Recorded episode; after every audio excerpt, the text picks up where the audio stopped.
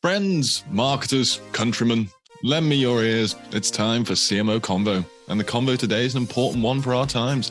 The rise of purpose-driven branding and the problem with purpose washing.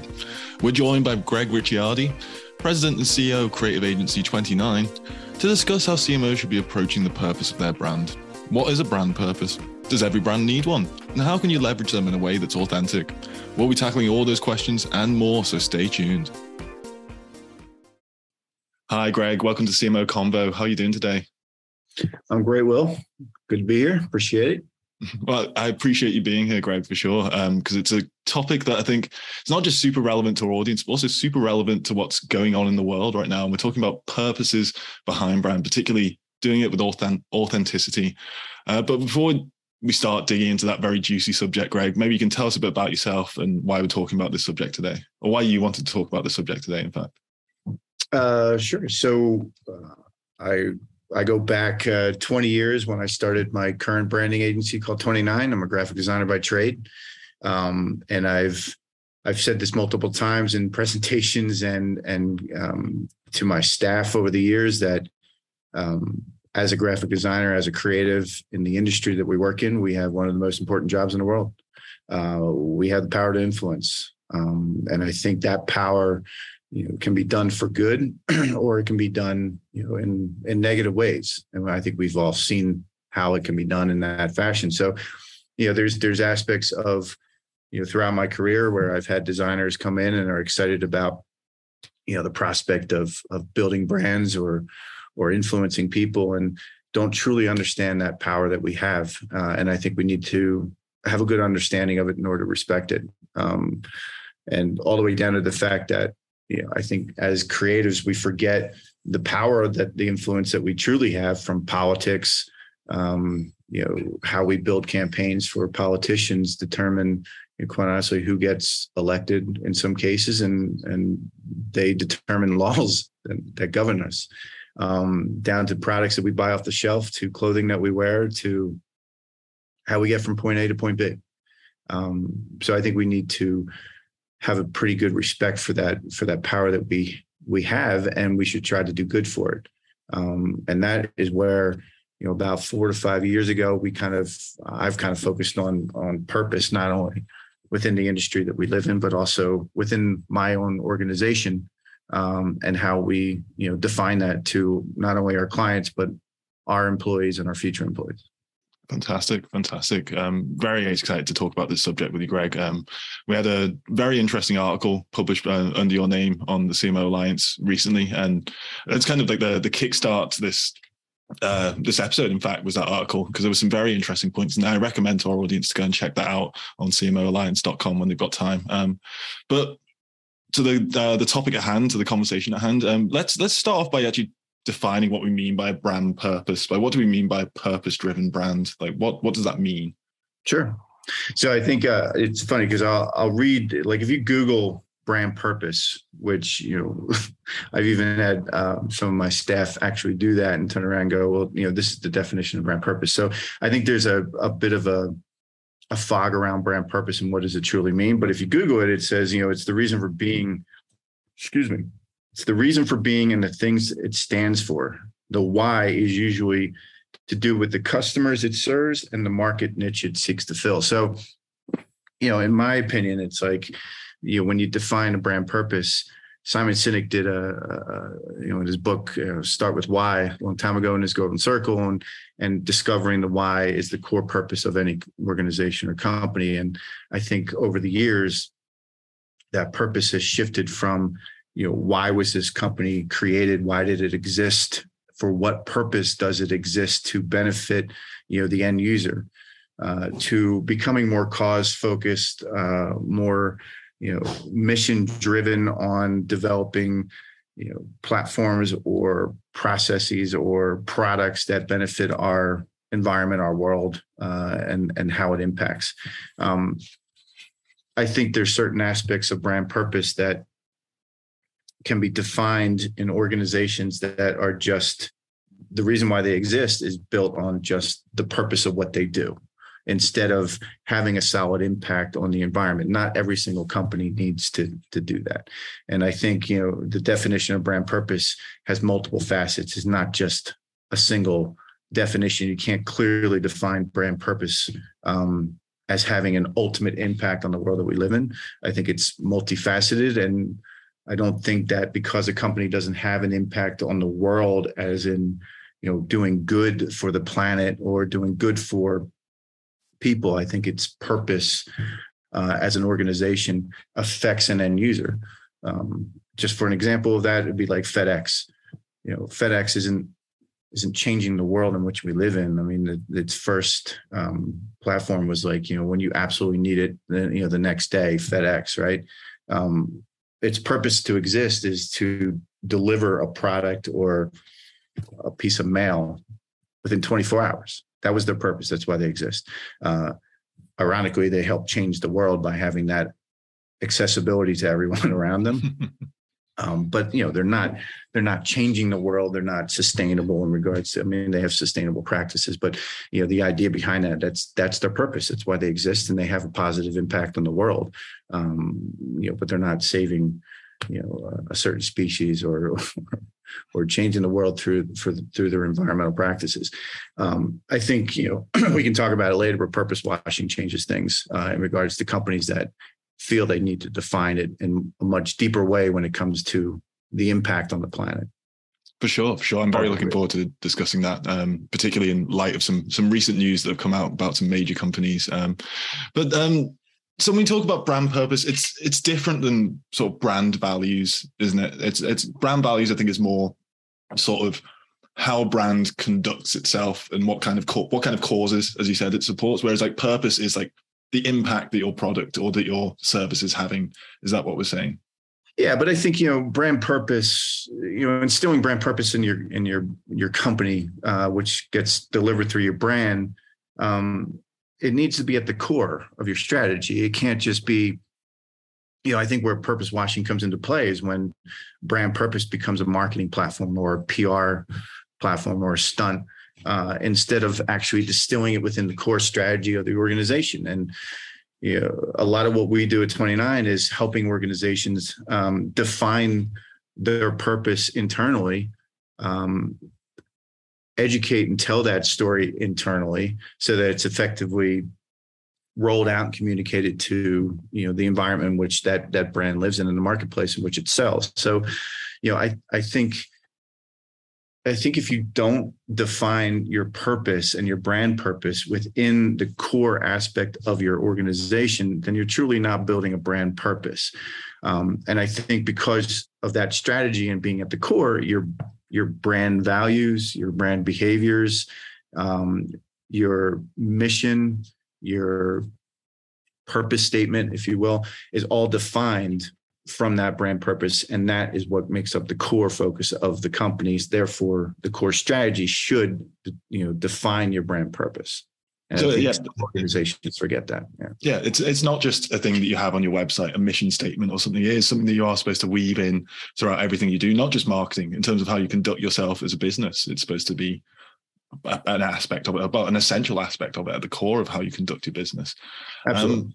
And I think maybe that attitude has changed as well. Like I think until, I'm going to talk in relative terms, relatively recently, I feel like a lot of businesses could get away with just saying, what is your purpose? It is to make money.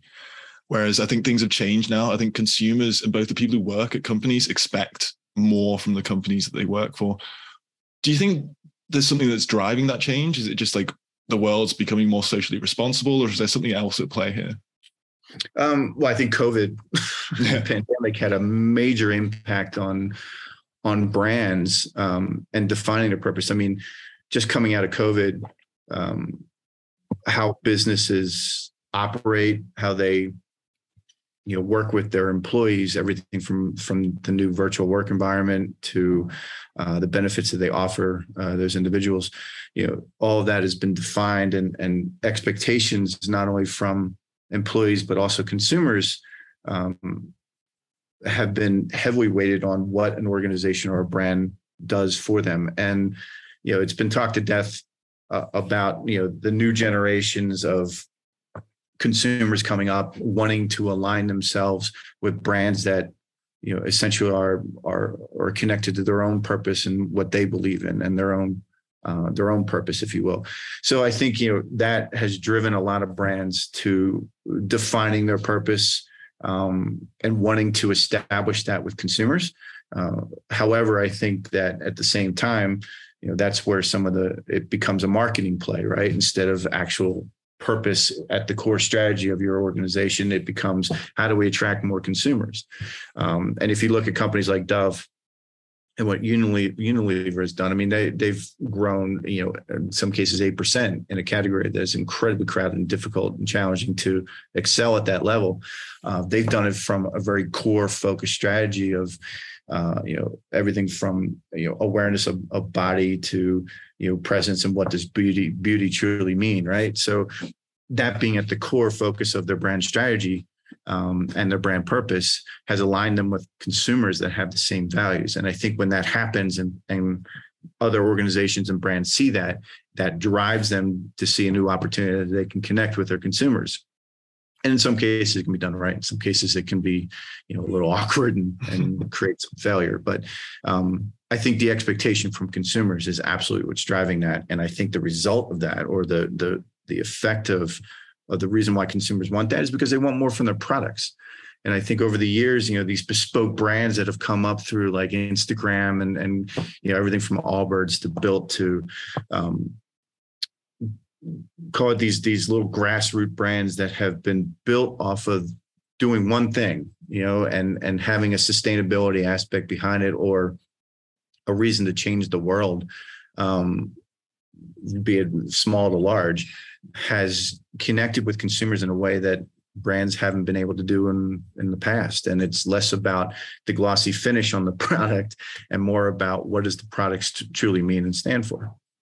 When you say what it truly means and stands for, I think that's an important thing to note as well. Like at the end of the day, you can't get too high-minded with what your brand purpose is. Like if you do, you can look at all ridiculous, I think. Like if you're trying to claim sure. that, like say, oh, these French fries are going to change the world, for example, or something like that. Like that's too much. You might change someone's world because it's a very tasty French fry for like the 5 minutes they spend eating it, but you're not going to change the entire landscape of society with that. And I think there are some brands out there who do that to some respect. I talked about this in a conversation with Gaston Tourne on a recent episode of this, particularly WeWork had a very, very ridiculous, high-minded idea of what they were doing with what the purpose of the brand was, which, I mean, considering what happened with WeWork, it probably shows that this isn't a good method to go with. But right. yeah, it just seemed ridiculous to have this high-minded concept attached to basically a shared office space kind of thing. Yeah, I mean, but at the same time, it's like if you take, you know, everybody's talking about it now because of what Patagonia done, right? So mm-hmm. it's,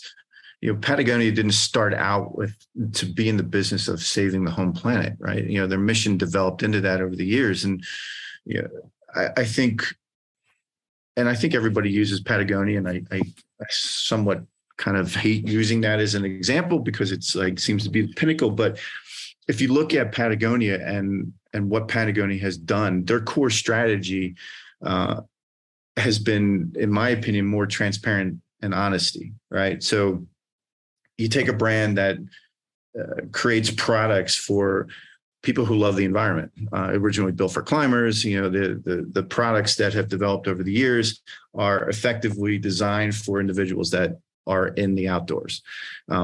However, not all their products are sustainable. Not all their products have a positive impact on the planet. However, they turn around and are honest and transparent in regards to, yes, this product has certain materials in it that do have a negative effect on the planet. We're doing everything that we can, you know, to adjust that. But currently, right now, there is no alternative solution to do that. That can be viewed as a bit of a negative, but to turn around and sit there and go, you know, have a policy that if you need, or if your product that you purchase from us is damaged, or you tear it, quite honestly, doing something, you know, bring it back to us. We'll either repair it or we'll give you a new one. You know, that's how they resolve the issue of not being able to fully create a sustainable product within the world that we live in. So that aspect of it, again, from their core strategy, you know, if they can't do something, or if it's just not available to be able to be fully sustainable, they are transparent about it, and they're honest with those consumers, and those consumers respect that and they trust it.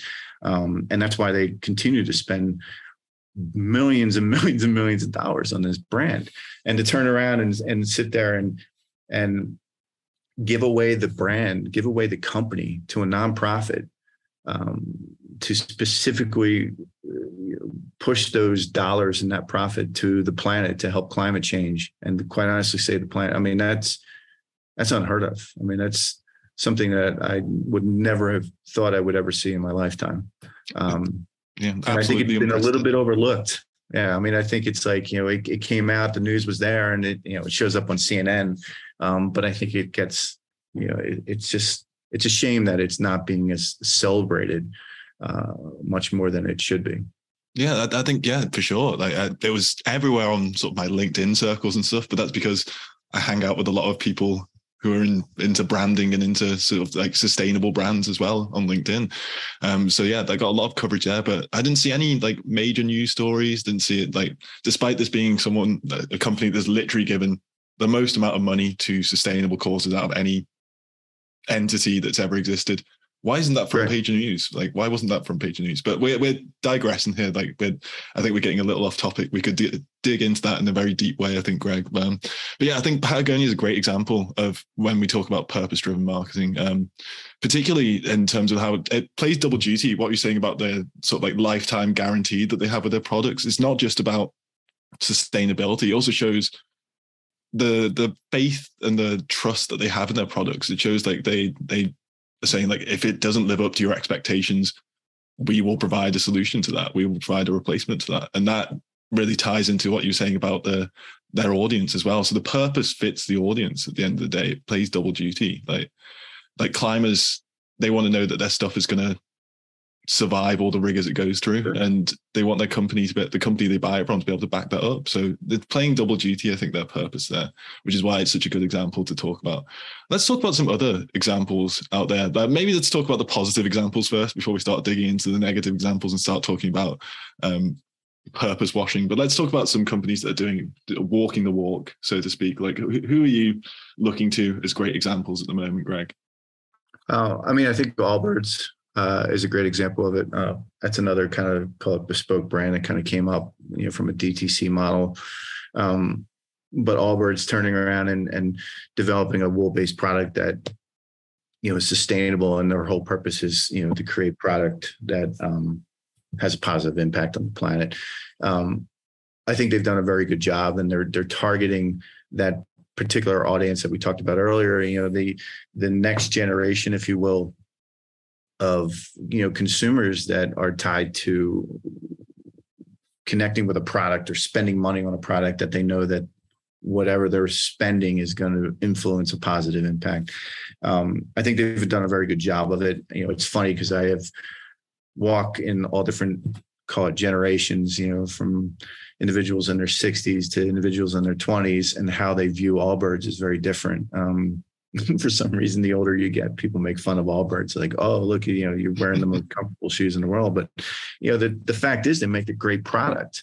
And I think, you know, there's a little bit of apprehension and kind of, you know, negative outlook sometimes on older generations. And I don't want to put down older generations because I'm actually in that generation. But, you know, change is somewhat difficult sometimes for people to understand. And I think, not to go back to Patagonia, but, you know, Patagonia, when it came out, there were people that were like, I can't believe this guy gave away billions of dollars. I'm like, well, you're missing the point, right?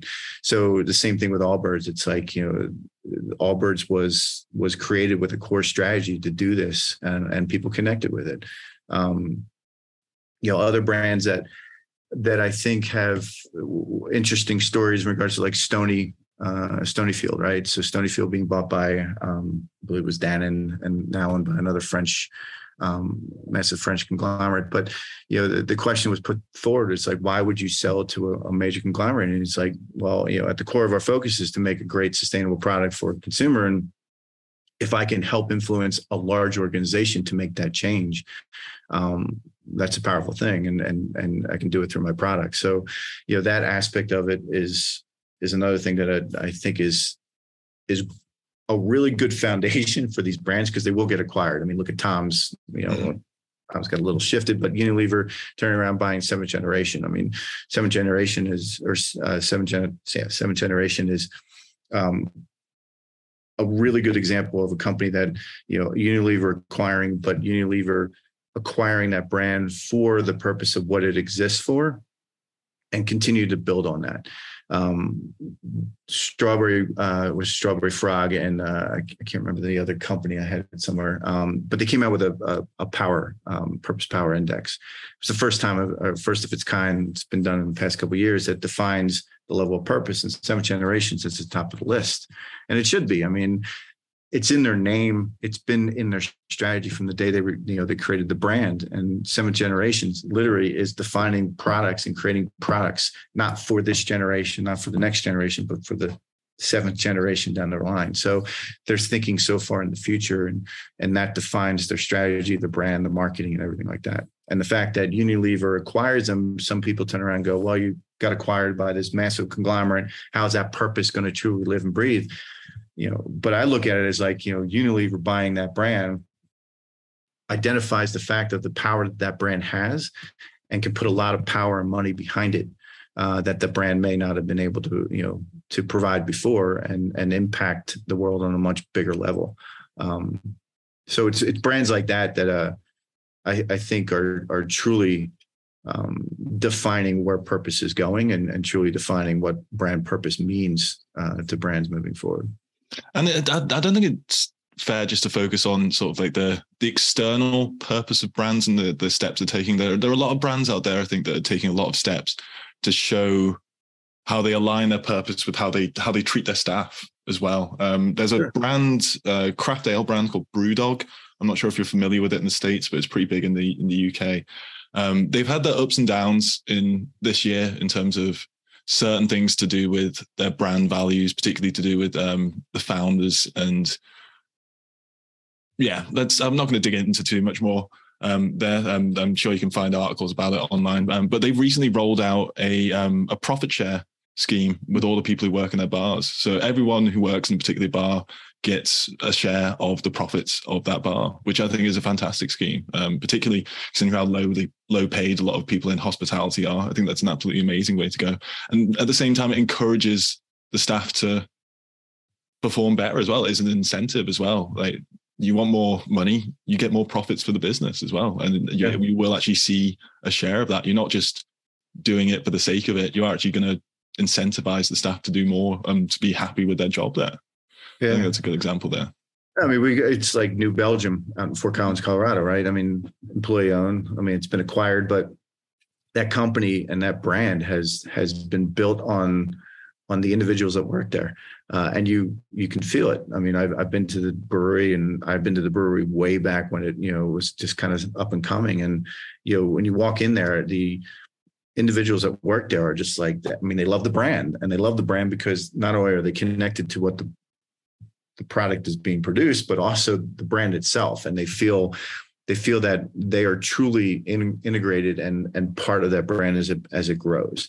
And, you know, when you are able to do that, I mean, it's a game changer for any brand moving forward, because you have commitment not only from the inside, but that commitment, you know, it can be felt from externally, and how, you know, consumers interact with that brand. They can feel that. And when they feel that, they have a connection, and that emotional connection drives that advocacy over long term. And that's what builds the brand. So, yeah, I mean, the other aspect of it too, that, you know, to go back to your point, I think there's organizations, I've talked about this in another article, where it's like, there's social enterprises, where social enterprises are specifically designed to, 100% of the profits go to a benefit of the company. You know, Patagonia falls into a social enterprise now, but there's also, you know, purpose-driven brands, brands that, you know, we had talked about a couple of those, you know, everything from Seventh Generation, where their purpose is driven into everything that they do. And then there's purpose-led.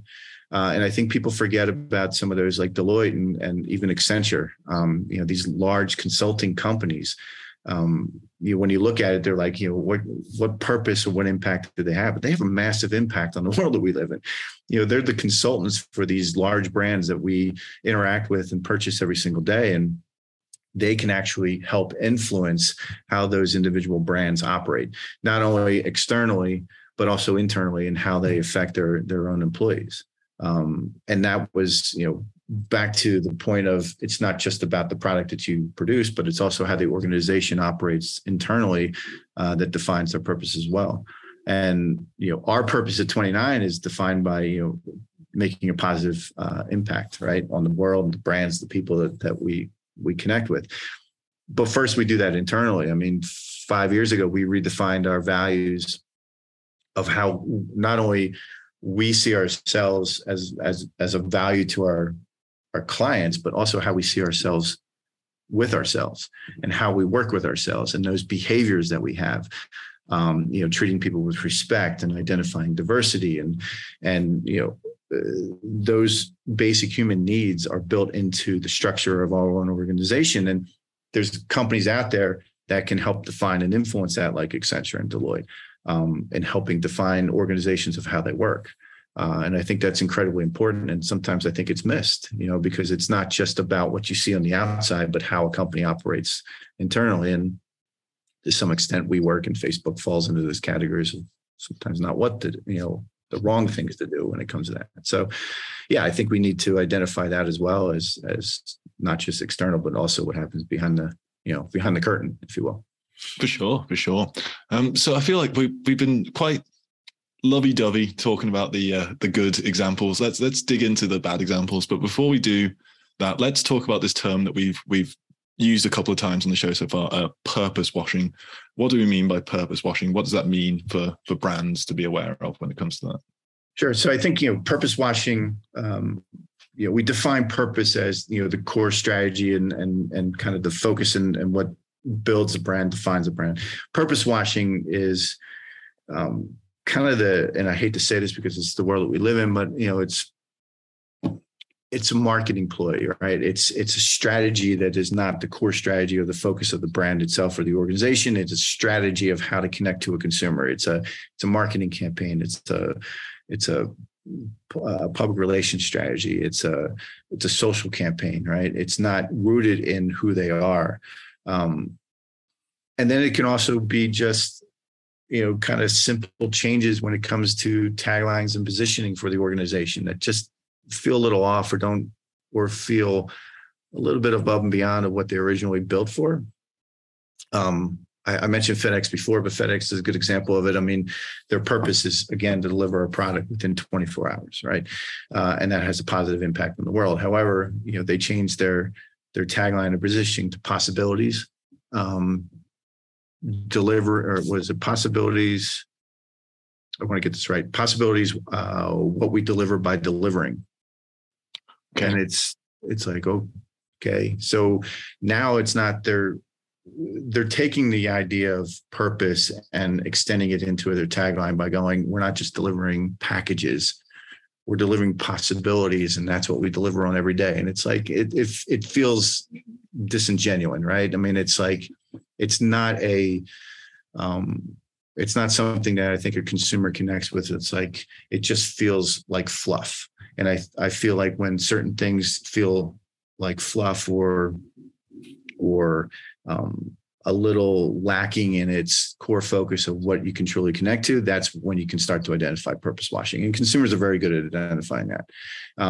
Ford did it before, with their change of go further, from quality is job number one, which I think is a great tagline. You're defining exactly what you do and you're producing quality products to now, forward, it's further. It's okay. So you create vehicles that, can carry people from point A to point B, but it just feels a little extended above and beyond what the core focus and the purpose behind the product is. So I think there's some examples of purpose washing. Mercedes did a horrible job at it, and got called out on it pretty badly with, organization called Stop the Wash. But, when you blatantly come out and identify, with consumers by taking environmental, beautiful environmental shots of, water scenes or honeycombs from a beehive, and then overlaying a circle to create the Mercedes logo, and you're aligning your brand, your organization with, beautiful environmental aspects that of the world that we live in. When your organization has a horrible track record of having a terrible impact on, climate control and, not really doing anything about, your carbon footprint, it's very easy to see that change or that disconnect, and consumers are like all over it. And Stop the Wash did a great campaign. They took that and they spun it differently and showed, like a drought and lightning and crazy weather, and then put their, overlaid the circle to create the icon. And it had a very different effect in regards to how consumers see that. And it's true. And it can be incredibly damaging when brands don't truly connect with, or try to disconnect themselves from what their true purpose is, and make it something more than it is. And consumers can see that. And the environmental causes seem to be the biggest one in this respect, I feel, particularly with oil and gas companies in recent times. I know that recently in the States, there was a report that came out about the disconnect between the claims that major oil companies are making, like Shell and BP, about their attempts to reach net zero and following the Paris Accords. And then it all came out that was complete lies in a very recent report. I will have to look it up. I don't have it in front of me right now. But yeah, that was just a great example of that. In terms of just like the pure disconnect between what they claim their purpose was and what their actual impact on the world was. It was glaring. But I think as well, beyond environmental causes as well, we've got to think about them, in terms of social causes and social purpose, the number of companies that put a pride banner on during Pride Month and then continue to donate to politicians and governments that are very anti-homosexual, anti-LGBTQA. It's galling, in fact, in that respect. And it is. And you can see why a lot of consumers are disillusioned with those companies and why they're starting to focus more on companies that are actually walking the walk in that respect, because they have access to the information now. You go back to earlier times of social responsibility, the 60s and stuff like that. People didn't have the internet. They weren't able to look up every single thing a company does, but we can now. Consumers can see everything that a company does in every single country that they're in. So that's something to be aware of as well. Yeah. Truth and transparency is very easy to kind of access now. And the other aspect of it too is the adult beverage category, right? Everybody looks at it, and full transparency, we've done work in that category in the past. And, there's certain aspects of, organizations or categories within the industry that, aren't going to have a positive effect, but it doesn't mean that, it doesn't mean that they have to try to define one in order to connect with consumers. I mean, the adult beverage category, their purpose is to make people feel good, to be honest with you. Is it a damaging product? It's not the healthiest product in the world. No. But their purpose is to create products that people want, which is alcohol. But when you try to skew that into a consumer-based purpose that has a positive impact, that's when it gets a little awkward. And, I think moments like, Heineken, is a very influential brand. I mean, they've done a lot within, product placement within everything from James Bond to other avenues to be able to promote their product. But when you turn around and you try to create a platform that defines, to drink moderately, right? There's such a weird disconnect between, what alcohol is designed to do. It affects an individual's kind of behavior and brain and all that stuff. And people want to escape from it. But when you start to talk about and go, we also want to make sure that you drink moderately and all that stuff, it just feels disingenuous. It's kind of like, casinos putting out there, come gamble with us, and all these promotions and all this stuff to attract people to come in. Well, by the way, if you have a gambling problem, call 1-800, Gamblers Anonymous kind of thing. It's like, spend the money here, be part of this product or brand that can be, that doesn't have a true positive impact on an individual. But at the same time, we also want to make sure that you feel good, and we're here to protect you. It just doesn't seem to work, right? So I think, those aspects of it are one of the influences that I think cause consumers to kind of question a lot of stuff that happens. And then I think the positive, probably the most positive thing to come out of the adult beverage category out of COVID was, I think, because everybody got stuck inside, everybody started drinking more. And then all of a sudden they became much more aware of the alcohol intake they were consuming. And an entire new industry comes out of COVID that's non-alcoholic based.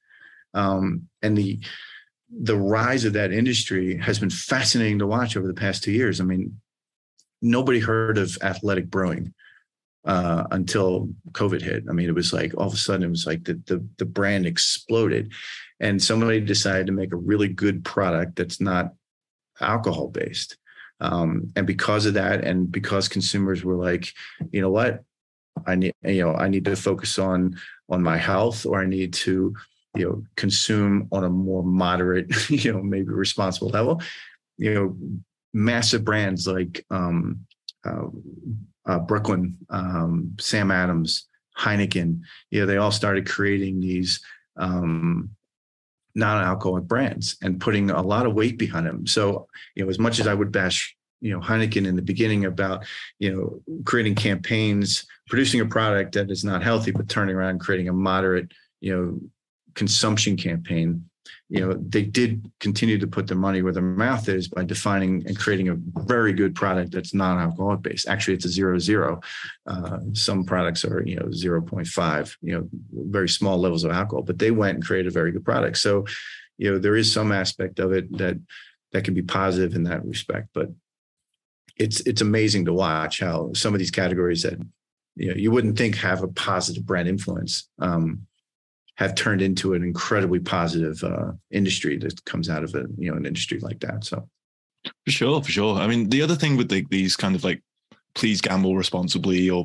drink in moderation, a lot of that is dictated by government regulations as well. You go to other countries where they don't have those regulations. They don't have those things attached. Like beer and gambling is just like all fun all the time in those adverts as well. Whereas like you go to, well, I mean, you rarely see, it's not like Heineken's going to run an advert where they show like, this is the fun, this is what's going to happen afterwards. Here's the dark side of it, but at least they are making, you know, there's nothing wrong with it. Yeah.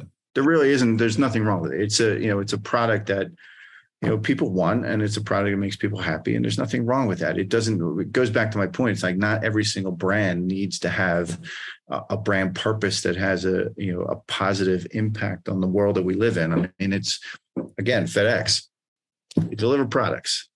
That's what you do. Focus on the service that you're providing to the end user, what makes them happy. You know, it doesn't always need to be that way. So that kind of leads into what I wanted to discuss next. And that is like sort of the practicalities behind deciding what is the purpose of your brand and stuff. Because I'm sure lots of CMOs are listening to this and thinking, yeah, this sounds great. Now we have to work out what our brand purpose is. So what is kind of like your approach to developing that? Is it based on consumer interviews? Is it based on the staff? Is it based on sort of like a team, like a senior leadership team meeting that decides this? Like, what is the best process, you think, in that respect? Yeah, I think, you know, when you look at how to define the purpose within an organization, we start internally. You know, there is actually, let me rephrase that, because a lot of the work that we do up front is external research, right? We're going to look at the marketplace in which the brand lives and breathes. We're going to look at the competitive set. We're going to look at the influences within the industry in regards to, you know, what some of the positive impacts that are happening, with some of the negative impacts. So we compile that data, and then, you know, we sit down with the leadership of the organization to define exactly why did the company exist? What was the purpose behind this organization being created? Where has the success been found in regards to that, you know, purpose? Again, the whole Simon Sinek, the why does this company exist, and why should everybody give a shit about it, right? So once we start to kind of hone in and define that, then we look at, you know, what is the organization doing currently that is actually rooted in that original strategy, and what are they doing that's not? And then from there, it's working with leadership, and quite honestly, in some cases, defining from them or understanding from them what they want out of that, without having it, you know, all glossy. We want to get down into the nuts and bolts of it and understand truly what is defining that brand. How do they feel about it? And looking at the goals and opportunities that exist within that strategy and that brand within the marketplace. And then from there, we start to build a platform. We call it our purpose first platform. You know, other organizations, you know, I think it's Strawberry Frog, which is, I have much respect for Strawberry Frog. I think they're one of the best leaders in the space, but they call it movement thinking. And it's the idea of defining that platform that's purpose-based. So we start to define that, and then we build a manifesto that truly defines the organizations and its original purpose. And then we look at opportunities to be able to push that out. So, it goes back to the old school of inside-out branding. You brand and build and redefine the story internally so that you have true engagement and true commitment to that purpose, which truly puts your brand purpose strategy at the core of the organization. And then quite honestly, from there, it makes it very easy because the opportunities and the positioning of the organization start to flow out. And a lot of what we do in regards to defining our purpose first platform is identifying essentially a triangulation. We're looking at what are the consumer needs. Then we're looking at what is the brand's hot spots? What do they do really well? And then we look at what are the competitive weak spots.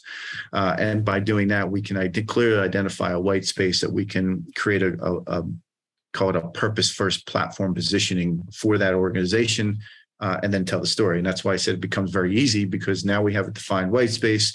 We understand the competitive space. We know what the brand is really good at, and that's what we focus on. That's its purpose. And we know what the consumer need states are. So then we can push that story out, and it becomes very easy to do because we have that entire platform. And we also have the backing and support of an organization that truly believes in what they're doing, instead of just glossing over and creating a campaign or a PR strategy that is focused on telling a story that truly isn't authentic. So when it comes to sort of like the internal processes, is there often any like friction there between different parts of the business, different people having different ideas or what the purpose is? Like, how do you resolve that kind of friction? Yeah. And I think, the friction usually comes from, you got shareholders, right? You've got salespeople, you've got, marketing people, and you have a large, especially, the larger the organization, the more dynamics that you have to contend with. And I think, internal alignment is probably, we used to call it duck alignment. It was like, you got to get everybody in a row. Because if you don't, and you have a disconnect, that disconnect it lacks authenticity in your brand purpose and your strategy. So, take, for example, individual salespeople have sales quotas, right? They need a differentiating positioning within the space to be able to sell their product easier and quicker, because that's what their livelihood's based on. That's what they're judged on. They have quotas to meet. On the flip side of it, you got human resources internally that are trying to recruit and attract, the best people in the industry to work for this organization. So they're looking at, how do we function as an organization that I can differentiate myself, externally. And then you got, the C-suite that's driven by either shareholders or a board, or they're driven by bottom line profit numbers, right? Because that's how they're going to keep their job. So you have a bunch of different influences that are coming from all different directions that all have valuable points of the reason why they need to be there, and this needs to work. So, your points of conflict come into play, but the best part about those points of conflict, they start conversations that can be highly effective. So, in our immersion sessions that we have, because we're a design thinking house and we think that way, and we build these immersion sessions with our clients, we're able to clearly define these conversations and find out what the pain points are and have open conversations about it. HR talking about, well, we need to be able to recruit better, and there's certain platforms that we need to integrate, and sales going, I need better, I need to be able to have a platform that differentiates itself. When all of these influences start to come in, the conversations come in, and we start to focus on the core of what the brand represents, people start having conversations about the benefits from that and how it can ultimately affect whatever job or whatever role they have in the organization. So it can be a little dicey in the beginning, but the best part about it, and I haven't seen it go any other direction other than positive, because those conversations don't usually happen. And it's pretty fascinating to walk into a large organization where, this might be for the first time, there might be 18 people from all different aspects of that company in a room together, having a conversation, not about their specific role, but about what the organization represents, not only represents externally, but what it represents to those individuals. And you get a very good, diverse, viewpoint of what that brand is and what it means to them. And then us as brand builders, we can sit there and take that. I mean, that is invaluable data because we can truly hone in on that strategy and build it from the ground up. And I'm sure having those kind of difficult conversations is going to be even more important moving forward as more and more companies are leaning on sort of hybrid or remote working systems. You're not sitting in the same building as all these people anymore. You don't get to know them on that kind of like personal level and get to know their sort of motivations and their drive and what they get up in the morning for.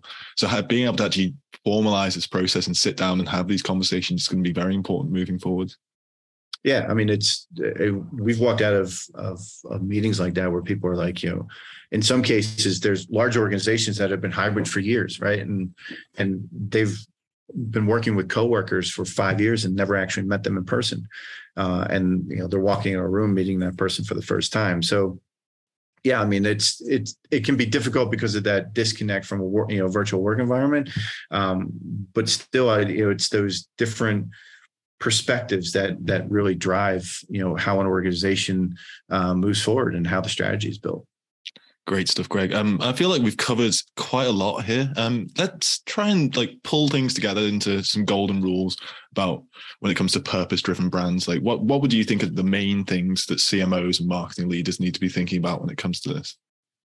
I mean, number one is authenticity, right? It's got to be authentic. And authentic, has a couple different caveats behind it. So if you're truly going to be authentic, you have to build your brand purpose strategy at the center of your organization. And it can't just live and breathe from a marketing perspective that is designed to increase your bottom line profit segment, right? It needs to focus internally. Your employees, your staff, your organization inside has to feel that purpose and has to understand and quite honestly get behind it. If it doesn't, you lose your authenticity. The next part about it is transparency. I think you need to be incredibly transparent, again, not just internally, but also externally to the individuals that you're looking to connect with. If you lack transparency, it creates this bit of a black box where consumers start to question exactly what you're doing. And then, the last part is, I think you truly need to understand and connect with the consumers and the need states in which they live and breathe in, with the true purpose of what your organization or your brand or your product or service is delivering on. And if you can truly identify that and be authentic and transparent with that approach, then you make a true connection with that consumer. We talk about how consumers make decisions. I talked way back in the beginning about, we have the most important job in the world because we influence people, and we do that influencing quite honestly through emotion. People make decisions about what they buy or what they consume based on how they feel. So the more influence that we have over somebody's emotions, the more we can actually create an advocacy for that brand. And consumers, when they're emotionally connected to a brand and they align themselves with their own purpose to the purpose of that organization, you create a long-term advocacy. And companies like Patagonia and REI and those types of brands, Seventh Generation, I mean, they are brands that truly were authentic and transparent with the consumers. They created emotional connection to those consumers, and they have long-term advocacy. And that is the ultimate and holy grail behind, building true brand purpose within an organization. Fantastic, Greg. I think that's a really great note to end it on there. I've thoroughly enjoyed this conversation. I'm sure our audience has as well, because as I said, it's incredibly relevant to what's going on in the world of business right now, what's going on in the world of politics and society in general, in fact. So thank you very much for taking the time to speak to me about this today, Greg. Appreciate it. It was a pleasure. Thanks, Will. And I'd like to thank our audience as well for listening. I'm sure you've enjoyed this conversation as much as I have. We'll be back soon with some more CMO Convos. Like what you heard from this CMO Convo? Make sure you hit that subscribe button and leave a rating so the whole world knows how great it was.